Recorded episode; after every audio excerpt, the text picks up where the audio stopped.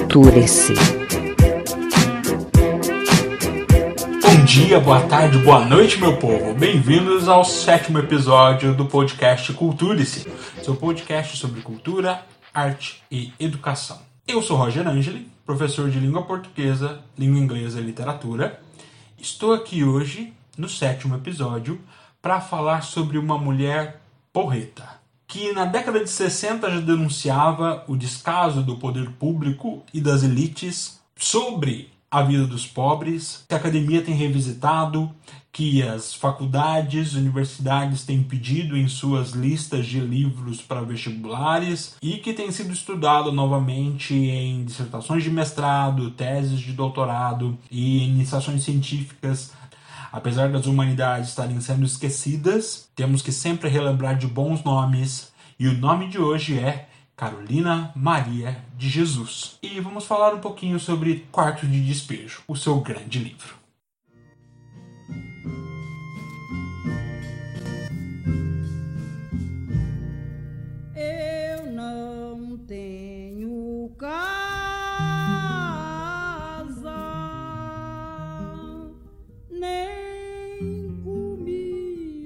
Comer, nem comida pra comer. Eu não tenho casa nem comida pra comer.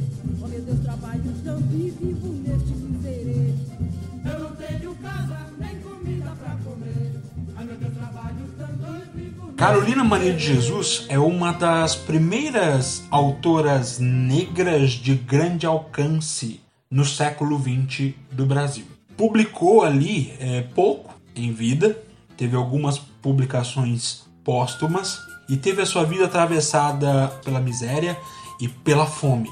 Favelada e catadora de papel, ela narrou em suas obras a vida dura que teve desde a infância. Talvez considerada uma autora improvável, que surgiu do meio da comunidade pobre, desprezada pelo poder público e pela burguesia, não muito diferente do que a gente vê até hoje no Brasil, infelizmente. Nasceu em 14 de março de 1914 em Sacramento, Minas Gerais, em uma comunidade rural.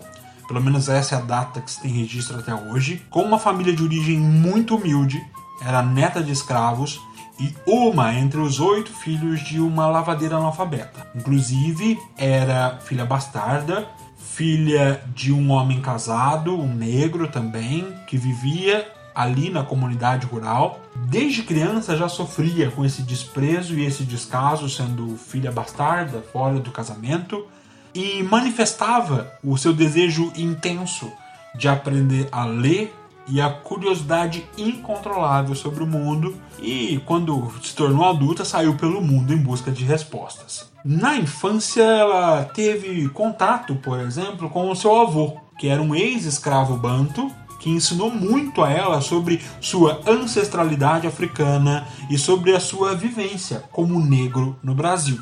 Já na adolescência, teve contato também com Manuel Nogueira, que era um oficial de justiça, um homem mestiço que lia para os negros em frente à farmácia de Sacramento. Foi com ele que ela descobriu Castro Alves e os poemas para os negros, assim como o Navio Negreiro, as notícias também sobre as guerras políticas e sociais, além de pensamentos de abolicionistas como José do Patrocínio, já exercitando ali um pouco do seu pensamento crítico sobre sua condição de negra e pobre no Brasil. Aos sete anos de idade, ela começou a frequentar a escola. Em pouco tempo, aprendeu a ler e escrever, desenvolveu o gosto pela leitura. Ela começou a ir para a escola em 1923, matriculada lá no Colégio Allan Kardec, que era um colégio diferenciado, foi a primeira escola espírita do Brasil e que tinha uma forma de ensino que queria abranger a todas as classes e onde crianças pobres ali eram mantidas então por pessoas influentes da cidade de Sacramento. Lá ela estudou por dois anos, sustentada pela senhora Maria Leite Monteiro de Barros, para quem a mãe de Carolina trabalhava como lavadeira. Muito empolgada com a nova habilidade de leitura, acabou procurando livros com a vizinha. Foi quando teve acesso, por exemplo, à sua primeira obra, ou grande obra, A Escravizaura, de Bernardo Guimarães. Um livro que ela cita muito é, como um dos seus primeiros contatos com a literatura romântica, já que em sua casa, que era muito de cultura oral, não havia nada escrito e ela pudesse se dedicar à leitura. Cursa a primeira e a segunda séries do primário na escola Allan Kardec, mas teve que deixar a escola, pois a mãe já não conseguia se manter na cidade, junto com os filhos. Por isso, então, resolveu se mudar para a zona rural, onde poderia sobreviver plantando e trabalhando. Ainda em Sacramento, Carolina e sua mãe foram acusadas de roubo. Um fato que a Carolina cita em algumas de suas memórias, e isso teria levado sua mãe à prisão, onde apanhou, ficou presa até que descobrissem que, na verdade, não havia tido roubo algum. Depois desse fato, a família já não conseguia mais ficar na cidade. Mudaram-se, acabaram vivendo em diversos outros lugares, como Batuba, Franca, Ribeirão Preto, sempre lidando com dificuldades. Passaram fome, frio, não tinham onde morar. Carolina largou a família e mudou-se para São Paulo em 1947, quando a cidade então começava o seu processo de modernização e já se podia observar ali o surgimento das primeiras favelas. Quando chegou em São Paulo, começou a trabalhar na casa do médico, Dr. Euríclides Jesus Erbini trabalhava a semana inteira e domingos e feriados ia até a casa do médico para poder ler. Ficou grávida de um português que abandonou. Não pôde mais trabalhar na casa do médico e então passou a viver de pegar papel na rua. E era pegando papel na rua que ela separava os melhores papéis em branco, os cadernos que encontrava, para fazer os seus relatos de vida. Na época, ninguém dava emprego para uma mãe solteira, e Carolina foi morar na rua. Foi então que chegou à favela do Canindé, onde o governador paulista Demar de Barros abriu espaço para famílias que haviam sido desalojadas de um terreno particular lá em 1948. Com isso, o espaço na margem esquerda do Tietê começou a receber mais e mais gente, sendo explorado por funcionários da prefeitura e por pessoas que lucravam com o aluguel dessa área que tinha sido cedida pela prefeitura. É, isso é o Brasil e parece que não mudou muito. Ali, a Carolina construiu seu primeiro barraco, onde nasceram os seus três filhos: João José, que nasceu em 1948, José Carlos, nascido em 1950, e Vera Eunice, que nasceu em 1953. Cada um de um relacionamento diferente. Carolina dizia que homem algum conseguiria entender a sua necessidade de ler e escrever, porque ela ia estar sempre ocupada com os livros, com os lápis, com os cadernos, onde ela registrava tudo que vivia. Então era melhor ficar solteira.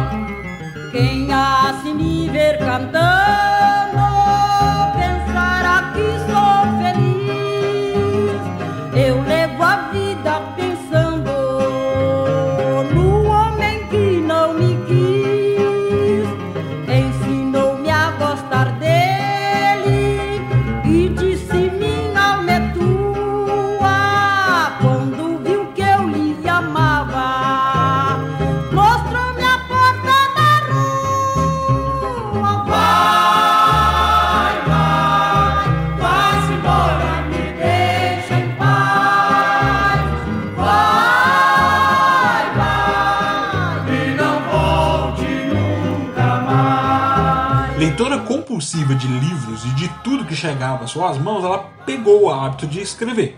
Então começou sua trajetória de memorialista, passando a registrar o cotidiano da favela da capital nos cadernos que ela recolhia do lixo e que se transformariam mais tarde no seu livro mais conhecido. A escritora então foi descoberta, aí coloque descoberta entre muitas aspas, pelo jornalista Audálio Dantas na década de 50. Carolina estava numa praça, vizinha à comunidade, quando percebeu que alguns adultos estavam destruindo, quebrando os brinquedos instalados ali para as crianças. Sem pensar, ela começou a denunciar e ameaçar os vândalos, dizendo que iria transformá-los em personagens de seus livros.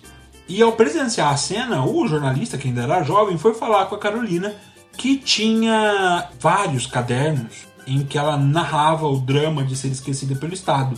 Carolina, então, mostrou ao Dal Dantas esses diários em que ela contava o dia a dia da favela do Carindé. Dantas logo se impressionou e se interessou por esse fenômeno que estava aparecendo ali na mão dele em forma de diário e se comprometeu em reunir e divulgar todo esse material.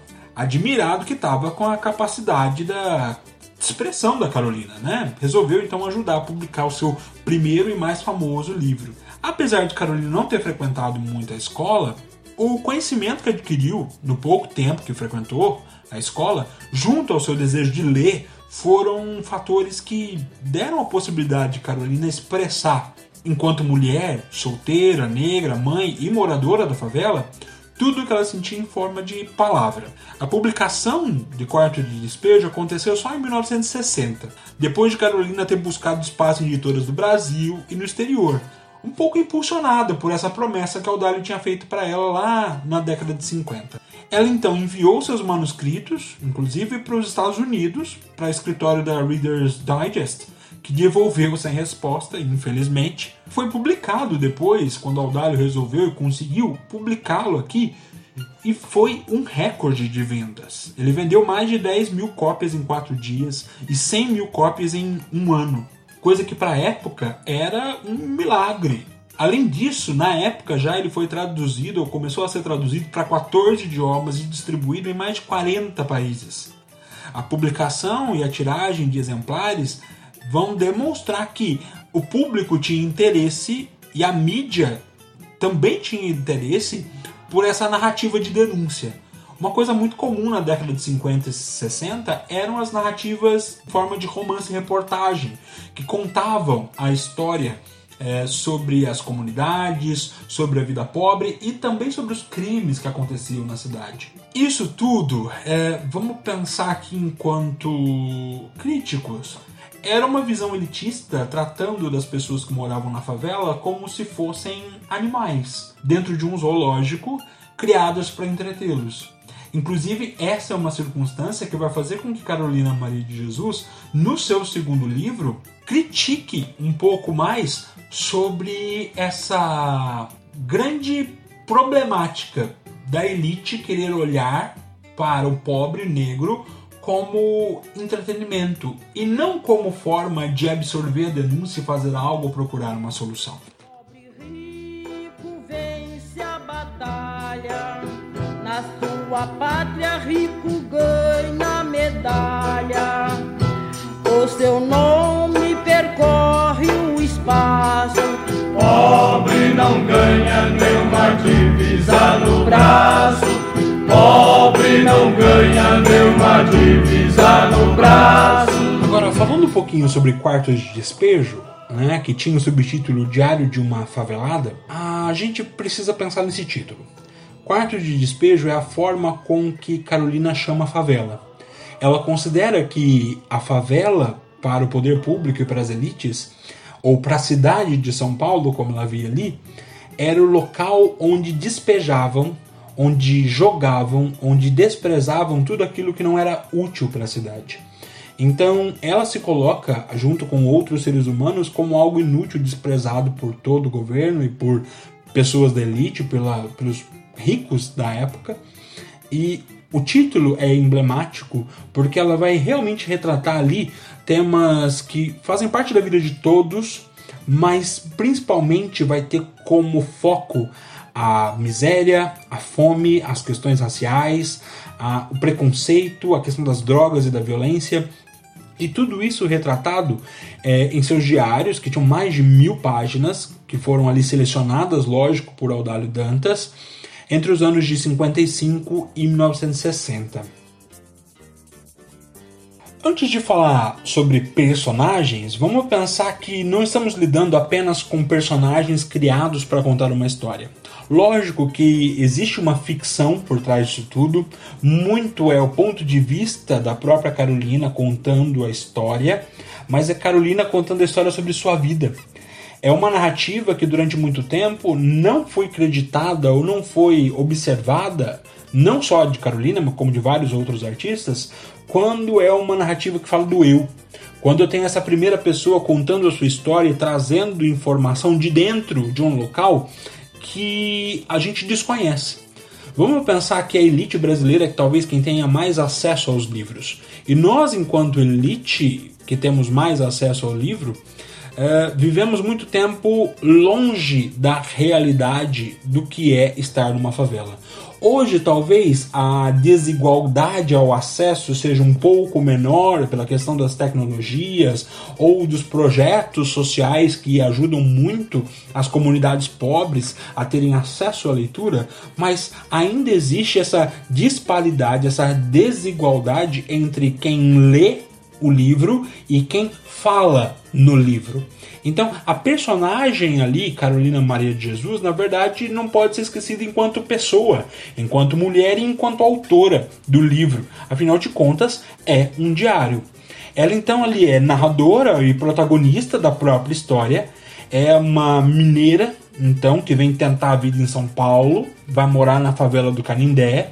Ela narra ali e se descreve como mulher negra, pobre, favelada, desempregada que tem um amor pela escrita e pela leitura e que tem três filhos de pais distintos e que trabalha como catadora para poder sustentá-los. Seus filhos, então, ali, João José, que no início da narrativa tem sete anos, José Carlos, que lá no início tem seis anos, e Vera Eunice, que começa a narrativa com dois anos. Inclusive, Vera Eunice cumpriu com o desejo e o sonho da mãe. A mãe tinha o desejo e o sonho de que ela fosse professora, e realmente Vera Eunice é hoje professora, alfabetizadora, professora de educação básica. Nesse plano de personagens que são descritos ali por Carolina, a gente vai ter os personagens mais secundários. E enquanto secundários, a gente vai ter vários moradores da favela e os seus arredores. Além do seu Manuel, que era um português com quem a Carolina tinha uma relação e Raimundo, que também era um pretendente de Carolina, um cigano, né, com quem ela se relacionou. Então, para relembrar, a gente vai ter ali o quarto de despejo como um diário escrito pela Carolina, e esses diários são relatos de cinco anos, muito editados pelo Audálio, lógico, que eram mais de mil páginas escritas por ela, como eu já disse e ele escolheu os relatos prezando principalmente pela diversidade de fatos. Pensando que era o diário de uma pessoa humilde que vivia numa comunidade sem muita variação, ela inclusive comenta em várias páginas né, do diário dela que não tinha muito o que contar, então umas vezes ela desaparecia e a gente vai notar essas lacunas durante a escrita do livro ou durante a edição do livro.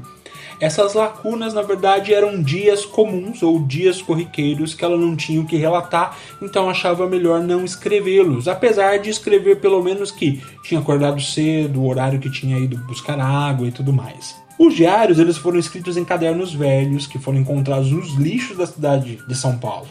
E diferentemente dos diários que a gente vai ter aí de coisas confidenciais, esse daqui tem um caráter de denúncia desse cotidiano de miséria, de fome e de violência que a Carolina estava passando, assim como os outros moradores da favela do Canindé.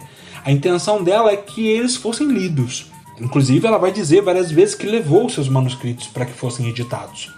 São relatos que vão mostrar o como o poder público negligencia a população menos favorecida, os pobres, os conflitos então entre os próprios moradores da favela essa luta diária pela sobrevivência, pelo pão de cada dia, além de questões muito ligadas à política da época. Lembrando que nós estamos aqui numa época de pré-ditadura militar. Então, muito desse movimento pré-ditadura já era descrito ali ou aparecia nas entrelinhas do que estava sendo contado por Carolina. E tudo isso acontecendo, Carolina então opta por sempre fazer os relatos em primeira pessoa, contando o seu ponto de vista e afirmando a todo tempo quem é ela. Então, nós não podemos deixar de perceber esse foco narrativo, essa opção dela de escrever em primeira pessoa e de denunciar em próprio nome, sem medo, de ser lida de fato, porque ela sabia que se publicados iriam aparecer o nome, o nome das pessoas, porque ela queria realmente usar a escrita dela como uma forma de denúncia disso tudo que ela vivia. Talvez o que seja mais relevante nesse ponto de vista é a forma como ela aborda a própria miséria. Várias vezes ela manifesta a sua felicidade de estar com os filhos e de ver os filhos alimentados. Mas isso nem sempre era possível, né? Tinha ocasiões em que ela catava comida do lixo ou os próprios filhos iam catar. Tem inclusive passagens em que ela vai a uma fábrica de linguiças, salsichas e pega tudo que está ali, torcendo para que não esteja estragado, que não faça mal para ninguém, e levava para casa. Em um dos trechos do livro ela diz: "O curso de vida nos obriga a não ter nojo de nada. Temos que imitar os animais." Pois era no lixo que Carolina achava a sua alimentação e também a sua fonte de abstração. Era no lixo que Carolina achava os cadernos onde podia escrever então seus relatos, suas poemas e suas músicas. Ela também fez músicas, tem inclusive um LP com 12 canções gravadas com a voz da Carolina, que inclusive algumas delas vocês vão ouvir durante o episódio. Começarmos a observar a estrutura do espaço em que vivia Carolina e o como ela usava dessa literatura como forma de denúncia, a gente vai notar primeiro ali o espaço da casa, o barraco que ela mesma teria construído, muito precário e pequeno, com um telhado que era feito de papelões que apodreciam e consequentemente deixavam a água da chuva passar. Não tinha estrutura, nem água encanada, muito menos, saneamento básico e volta e meia ficava cheio de pulgas. Não tinha energia elétrica boa parte do tempo porque havia um homem que explorava os moradores da favela, cobrando pelos gatos que fazia. Ele era um funcionário da empresa de energia elétrica e Carolina muitas vezes não conseguia pagar o que era estipulado como preço da energia e ficava sem luz, tinha luz cortada. E se a gente relembrar um pouquinho a questão da água, é, diversas vezes durante o diário ela vai dizer que acorda cedo para ir buscar água antes de todo mundo porque ela não gosta de ficar junto com as outras pessoas ali perto da bica da água, de onde elas tiram a água, porque é muita história, é muita fofoca, é muito diz que me diz. Então ela evita ficar junto com as outras pessoas. Então a gente não tem muito claro de onde é que vem a água, né? A gente só tem esse registro. Inclusive, num dos trechinhos ela fala assim: Deixei o leito às 5 e meia para pegar água. Não gosto de estar entre as mulheres porque na torneira que elas falam de todos e de tudo. A Carolina não gostava realmente de fofoca e odiou quando ela passou a ser alvo das fofocas e odiava quando os filhos entravam no meio das histórias contadas pelos moradores da favela. Afinal de contas, Carolina odiava morar na favela. Ela odiava aquele lugar. Ela não se via pertencente àquele mundo, apesar de toda a sua pobreza. Ela queria uma casa para morar longe dali. Com frequência ela se referia aos favelados sempre na terceira pessoa, né? Os favelados, eles. Ela não gostava das pessoas e nem dela mesma, em algumas circunstâncias, porque se julgava como um animal desprezado. E não era o não gostar de eu não gosto porque eu me sinto mais do que os outros, mas é simplesmente de poder enxergar, e nós precisamos também enxergar isso, que ela não gostava dessa posição que estava e dos outros que estavam com ela, porque ela acha que o ser humano tem que ser digno de outras coisas, digno do básico, digno do necessário. E aí ela tem uns relatos sobre as pessoas com quem ela convive e ela diz assim: Aqui todas implicam comigo. Aqui vai uma dica, tá? As leituras que vocês vão fazer de Carolina vão ter que exercer essa dualidade de uma linguagem totalmente rebuscada, cheia de floreios, de muitas palavras que ela retirava dos livros que ela aprendia, deduzia muitas vezes até o que diziam, mas ao mesmo tempo em palavras simples como implicar, ela tinha essa dificuldade de aplicar a norma culta, coisa que durante muito tempo foi tido pelos outros, é, primeiro como algo exótico e segundo como algo desprezível, já que não era norma culta. E hoje está sendo resgatado justamente por trazer a capacidade da Carolina de mesclar essas duas linguagens, né? Vou voltar aqui então. Ela diz assim: aqui todas implicam comigo. Dizem que falo muito bem, que sei atrair os homens. Quando fico nervosa, não gosto de discutir. Prefiro escrever. Todos os dias eu escrevo. Sento no quintal e escrevo.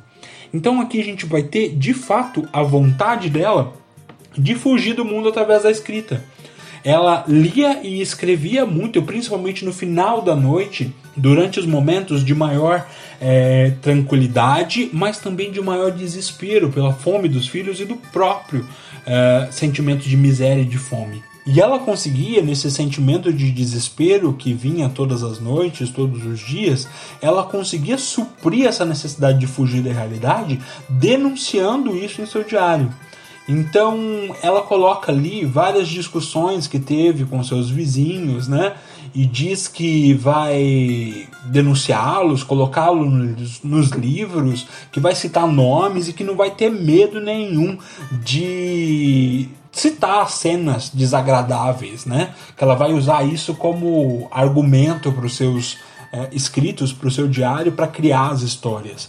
Então, essa forma dela de denunciar também era uma forma de fugir, de tentar resolver o problema não só dela, mas de todo mundo. Né? Porque ela tem esse sentimento, por mais que o outro com quem ela convive seja um outro cheio de violência, sem amor ao próximo, ela quer resolver essa situação dando dignidade ou dando poder para que essas pessoas tenham como se resolver, tenham como fugir dessa miséria. Apesar desse sentimento nem sempre ser observado pelos seus uh, vizinhos, né? Ela vivia sendo hostilizada pelos moradores da favela. Uh, ela conta que muitas vezes seus filhos eram maltratados, perseguidos, né, pelos vizinhos. Um deles, o João, inclusive, chegou a ser acusado de violentar uma menina quando tinha cerca de nove anos. É um dos relatos, inclusive, pertinentes quanto à questão da polícia e da vara da infância que ela vai procurar como uma forma de ajudar os filhos, porque ela julgava ainda que a polícia e a vara da infância seria uma forma de trazer os filhos para a lei ou de trazer os filhos para uma situação boa em que eles iriam aprender muita coisa. E aí ela descobre que na verdade aquilo não é, não é real. Inclusive tem uma cena em que dois meninos que acabaram de sair, né, do que era uma instituição para menores na época, saem é, cheios de fome, ainda com a roupa meio que abandonados, sem saber para onde ir, e ela sente ali o descaso também por esses, por esses jovens, por aquela vara da infância que deveria cuidar e na verdade não cuidou. Carolina vai descrever aí as brigas com os moradores e essa forma de corrigir essas injustiças, né? Mas sempre chamavam ela de fedida. Infelizmente, ela não era muito bem recebida por seus vizinhos.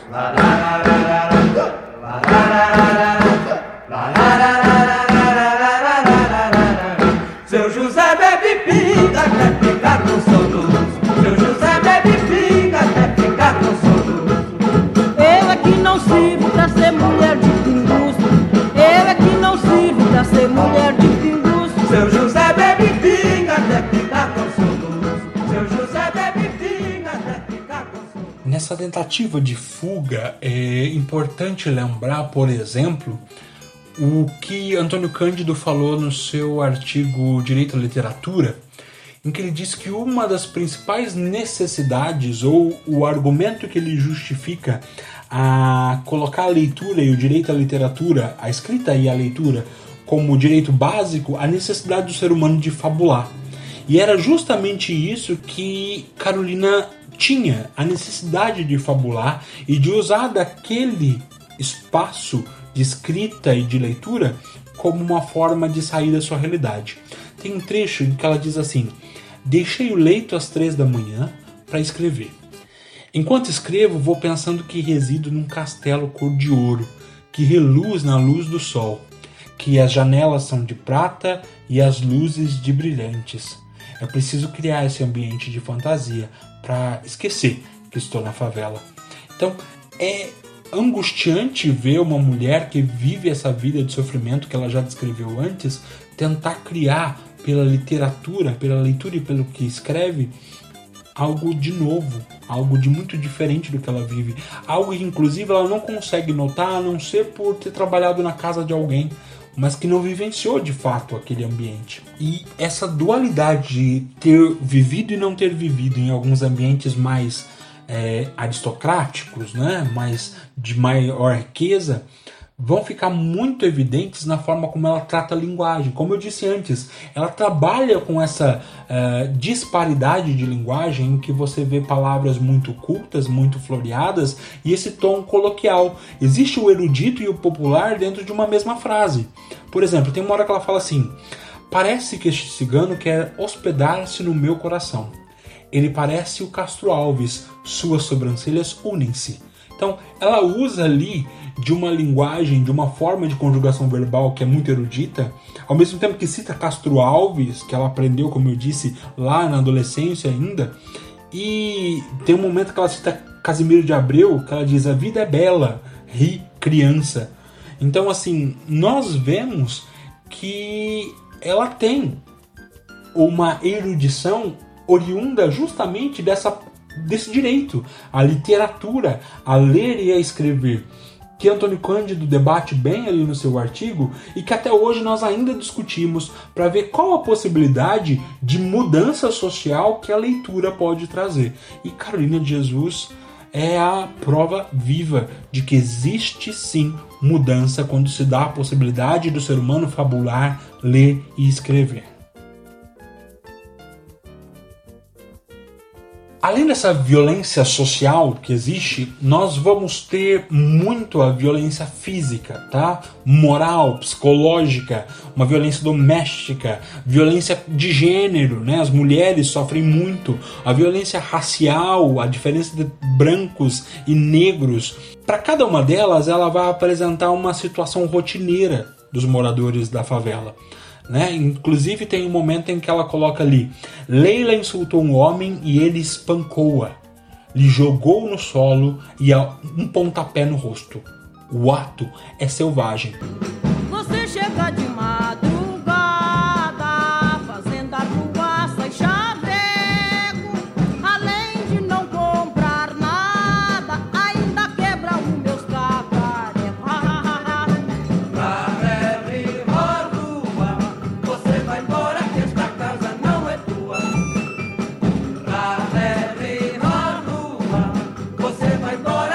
Forma como ela vai descrevendo essas atrocidades, essa violência, a indignam. Então, mostram também que ela tem uma aversão a essa maldade humana. E ela não consegue lidar com o descaso com o outro, né? Que ela retrata muitas das vezes. Inclusive, em um dos momentos, ela diz que uma das moças da favela foi pedir esmola em uma casa e a dona simplesmente lhe deu um pacote fechado. Quando ela chegou em casa, é que ela viu que tinham ratos mortos. E aí ela diz mesmo em vários momentos que dentro da favela não existe solidariedade. Que as pessoas que têm uma casinha um pouco melhor, uma casinha de alvenaria no pé da favela, não veem os outros que estão lá nos seus barracos feitos de madeira, de papelão, com bons olhos e que mesmo as crianças delas são tratadas com descaso e com desprezo, ganhavam pão duro uh, ou recheado com pernas de barata como uma maldade, né? uma necessidade de maltratar o outro só porque está numa condição diferente. E dessa condição diferente nós vamos ver nascer inúmeros sentimentos. E talvez um dos grandes problemas relatados ali pela Carolina e que vai ser recorrente várias vezes em consequência da fome, da miséria, é o desânimo. Né? Inclusive o desânimo que beira a necessidade da morte. Então, a morte e o suicídio são constantes ali né, nos relatos da Carolina. Durante a narrativa, ela vai falar diversas vezes desse desânimo enquanto personagem, né, numa luta constante de não ter o que dar comer para os filhos. E ela pensa em cometer suicídio. Mas aí ela olha os filhos e fica com dó e volta atrás. E ela diz que tem é, começado a perder interesse pela existência. Né? Uma frase, inclusive, pesada, bonita, mas pesada, né? que ela perde o interesse pela existência. ela começa a se revoltar e a revolta dela ela coloca como uma revolta justa, necessária, né? Porque é horrível para ela levantar todos os dias de manhã e não ter nada para comer e, e dormir muitas vezes sem ter nada para comer. Então, passar um dia inteiro e ganhar 20 cruzeiros e poder trocar isso por açúcar, que era o máximo que ela conseguia comprar. Mas ali ela diz que a esperança teima sempre em aparecer e que ela então vai passando sempre adiante essa vontade de morrer, essa vontade de cometer suicídio, de abandonar a existência. É impressionante como a Carolina consegue, por exemplo, dar cor à fome, né? A fome ela aparece no texto com uma frequência bem irritante acho que da mesma maneira que irritava ela, ela queria fazer, e o editor, né, o Aldalho, editou muito bem isso no texto, tentando fazer com que a gente sentisse essa irritação que a fome estava causando nela. É uma personagem, né, a fome é uma personagem do livro, e ela é tão grande, tão marcante, que ela vai ter uma cor trágica, né, ela vai ter a cor amarela. Ela diz que a fome é amarela e que ela é preta então, essa necessidade de colocar o contraste é como se fossem duas cores que não se misturassem, o claro e o escuro, né? E que o amarelo, essa cor desanimada, essa cor de doença, né? Que o amarelo traz, é, não se misturasse com a cor dela. Né? É, é impressionante a forma como ela relata a fome no livro. A linguagem e a forma com que ela descreve, ainda infelizmente nesse Brasil, foi questionada durante muito tempo, como se Audálio Dantas fosse uma pessoa utilizando da imagem da Carolina para poder produzir aquele texto, que ele teria inventado aquele texto e teria colocado ela como uma personagem só para poder vender. É impressionante como as pessoas conseguem deturpar a realidade e fazer como que, por exemplo, Carolina fosse deixada de lado como autora.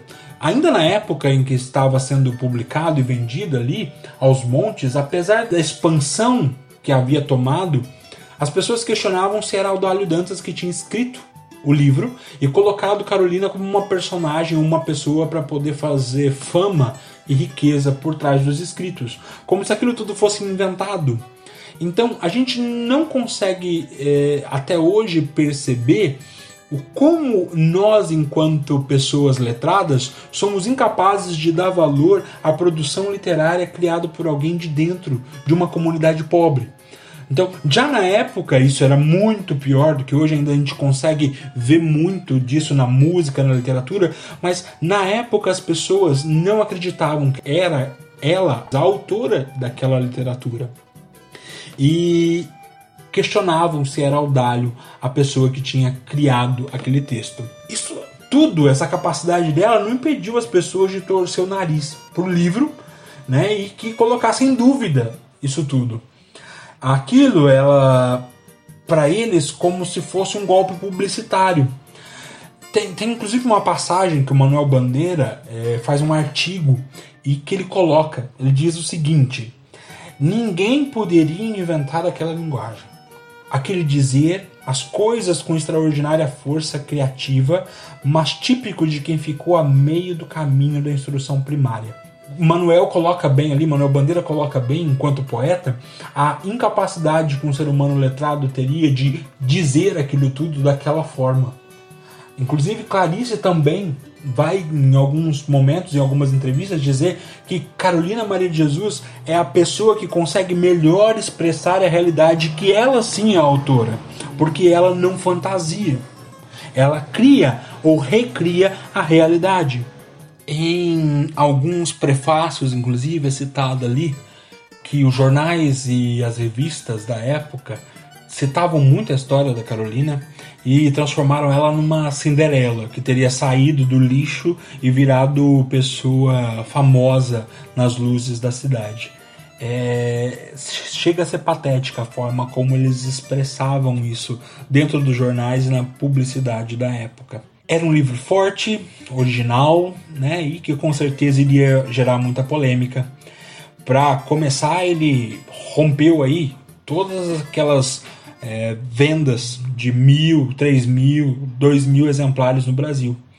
Em poucos meses, então, lá em agosto de 1960, quando ele foi lançado, como eu disse, depois de um ano ele chegou a vender 100 mil exemplares.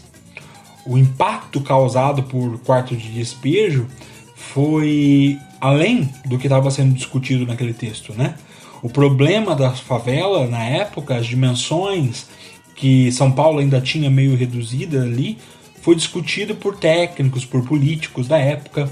Um grupo de estudantes, inclusive, fundou o movimento universitário de desfavelamento e revelava ali, no mínimo, uma intenção de desfazer com isso tudo, ou pelo menos um sonho. E Carolina ali, enquanto cidadã, foi dada a ela o título oficial de cidadã honorária pela Câmara Municipal de São Paulo. É até interessante a ver que quando ela se tornou holofote enquanto escritora, ela recebeu honrarias enquanto antes era desprezada pelo mesmo poder público, pela mesma Câmara Municipal de São Paulo, num quarto de despejo, como ela mesmo disse, né? É, desprezado e deixado de lado como um material impróprio para conviver ali no centro da cidade. Se repararmos bem no que ela cita como espaço da favela do Canindé, nós vamos notar que o livro parece correr na mesma época em que as denúncias que ela teria feito durante as suas narrativas estavam acontecendo. Mas isso se dá porque Audélio Dantas teve acesso aos manuscritos e começou a publicar nos jornais trechos dessas denúncias que ela fazia enquanto autora. E essa repercussão no jornal, antes mesmo do livro ser publicado, já começou a acontecer. E esse movimento de desfazer ou de desconstruir, destruir a favela, já estava acontecendo. E isso é citado várias vezes durante o livro, porque as pessoas começam a fazer alguns comentários de que os moradores iriam ser despejados. É, é interessante ver o como essa construção da narrativa durante as denúncias que eram feitas e o diário sendo construído se encaixam muito bem. E nós conseguimos ver a finalização do livro quase que junto com a finalização da favela. E é interessante ainda, apesar de tudo isso, observar que a favela nunca saiu de Carolina.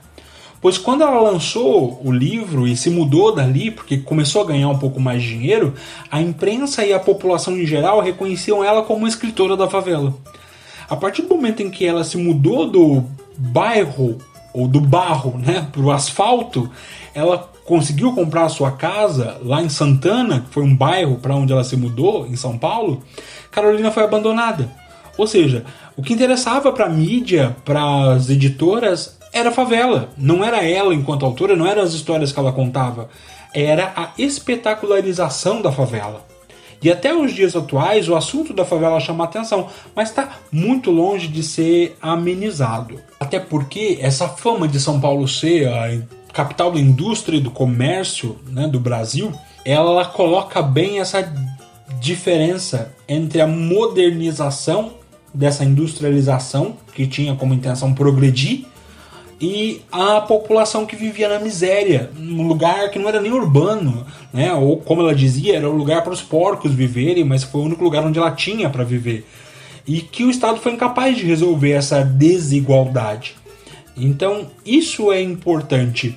Pensar que não era a favela que era o importante, mas era essa desigualdade que ela estava dizendo ali que era importante ser vista e que no segundo livro, Casa de Alvenaria, ela vai denunciar essa espetacularização da favela, essa glamorização da vida dela e do como era importante apenas contar sobre a favela, porque quando ela começa a contar sobre a própria vida ou sobre relatos de infância, ela começa a ser desprezada e os livros começam a não vender. E isso traz de volta a miséria para a vida dela. Salve ela, uh, salve ela.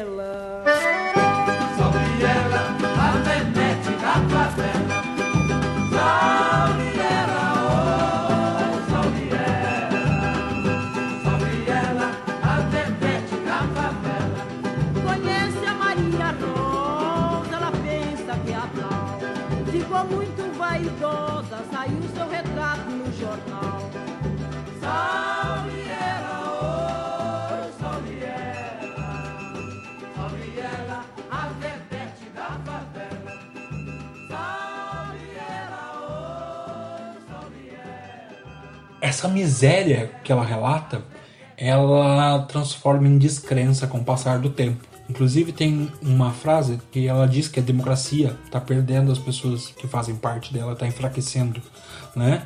E que tudo é muito fraco e tudo que é fraco morre um dia. E parece que a gente vê isso se repetir muito, né, no decorrer desses mais de 60 anos em que o livro foi escrito. Até hoje, a gente consegue ver que esse desabafo dela reflete o desabafo de muitos brasileiros até hoje.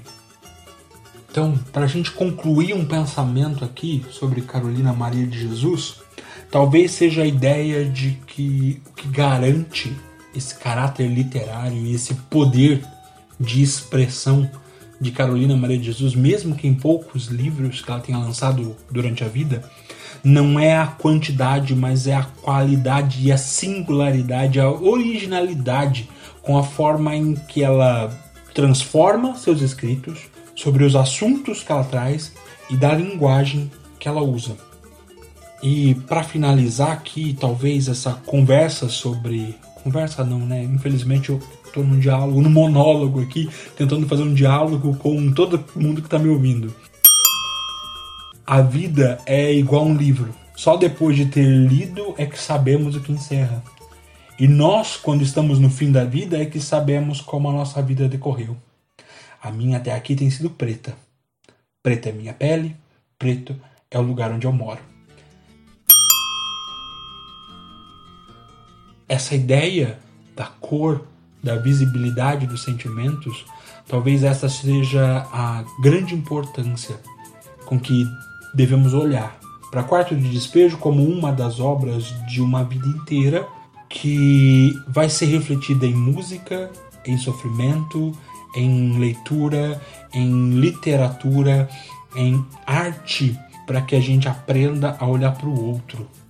Que talvez seja essa a grande importância da literatura para ela, que ela fosse vista junto com todos os outros, não só como uma denúncia do que os outros moradores da favela faziam, mas como uma denúncia do descaso que o governo, que nós, enquanto pessoas com um pouco mais de poder aquisitivo, temos com as pessoas que moram em comunidades, em bairros mais pobres, na periferia das grandes e das pequenas cidades também.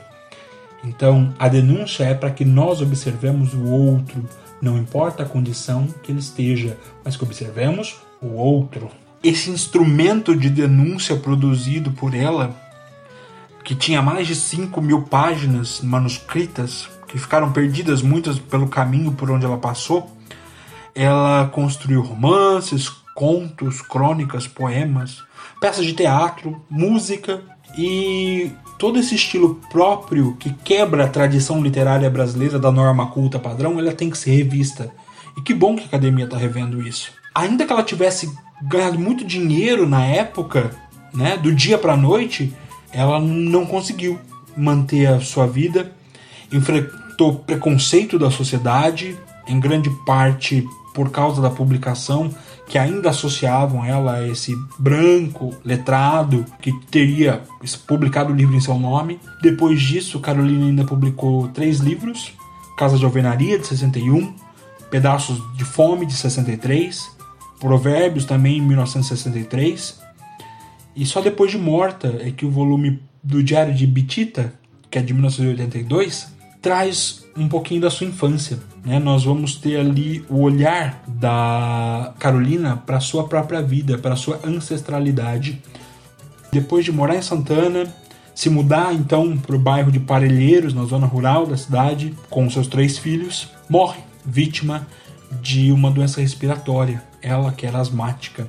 E Conceição Evaristo, inclusive, vai dizer que o simbolismo dessa morte traduz bem o que era a vida de Carolina, a impossibilidade de respirar em meio a tudo que estava acontecendo, a impossibilidade de viver, a sua existência afogada, está bem representada e simbolizada pela forma com que ela morre. Não poderia ser diferente. Terminar aqui citando a morte dela é fazer com que ela volte à vida. E eu espero que muitas outras pessoas, em muitas outras circunstâncias, consigam relatar e falar sobre Carolina Maria de Jesus e que isso seja divulgado, repassado e que a gente consiga debater sobre esses problemas. comecei ali o podcast numa empolgação meio de professor, né, explicando, traçando ali um paralelo, um, todo um progresso e acabei na minha necessidade de expor a minha opinião e de colocar aqui a minha visão a respeito do potencial que essa mulher porreta Carolina Maria de Jesus tinha. Eu espero que vocês tenham gostado. Eu aguardo vocês nos próximos episódios e eu gostaria muito que vocês, por favor, compartilhassem e levassem adiante a leitura e a audição desse podcast. Ler o livro é sempre muito mais importante, então leia, divulgue, compartilhe essa leitura, traga nomes, leiam outros livros além de Quartos de Despejo, que é o mais famoso, mas tragam principalmente o olhar para o outro. Veja o outro em tudo que lê e aprenda um pouquinho com ele. O seu direito à literatura, como diz Antônio Cândido, tem que ser requisitado. Requisite, cobre e demonstre que você quer que o direito à leitura e à literatura chegue também aos outros. Muito obrigado e espero vocês no próximo.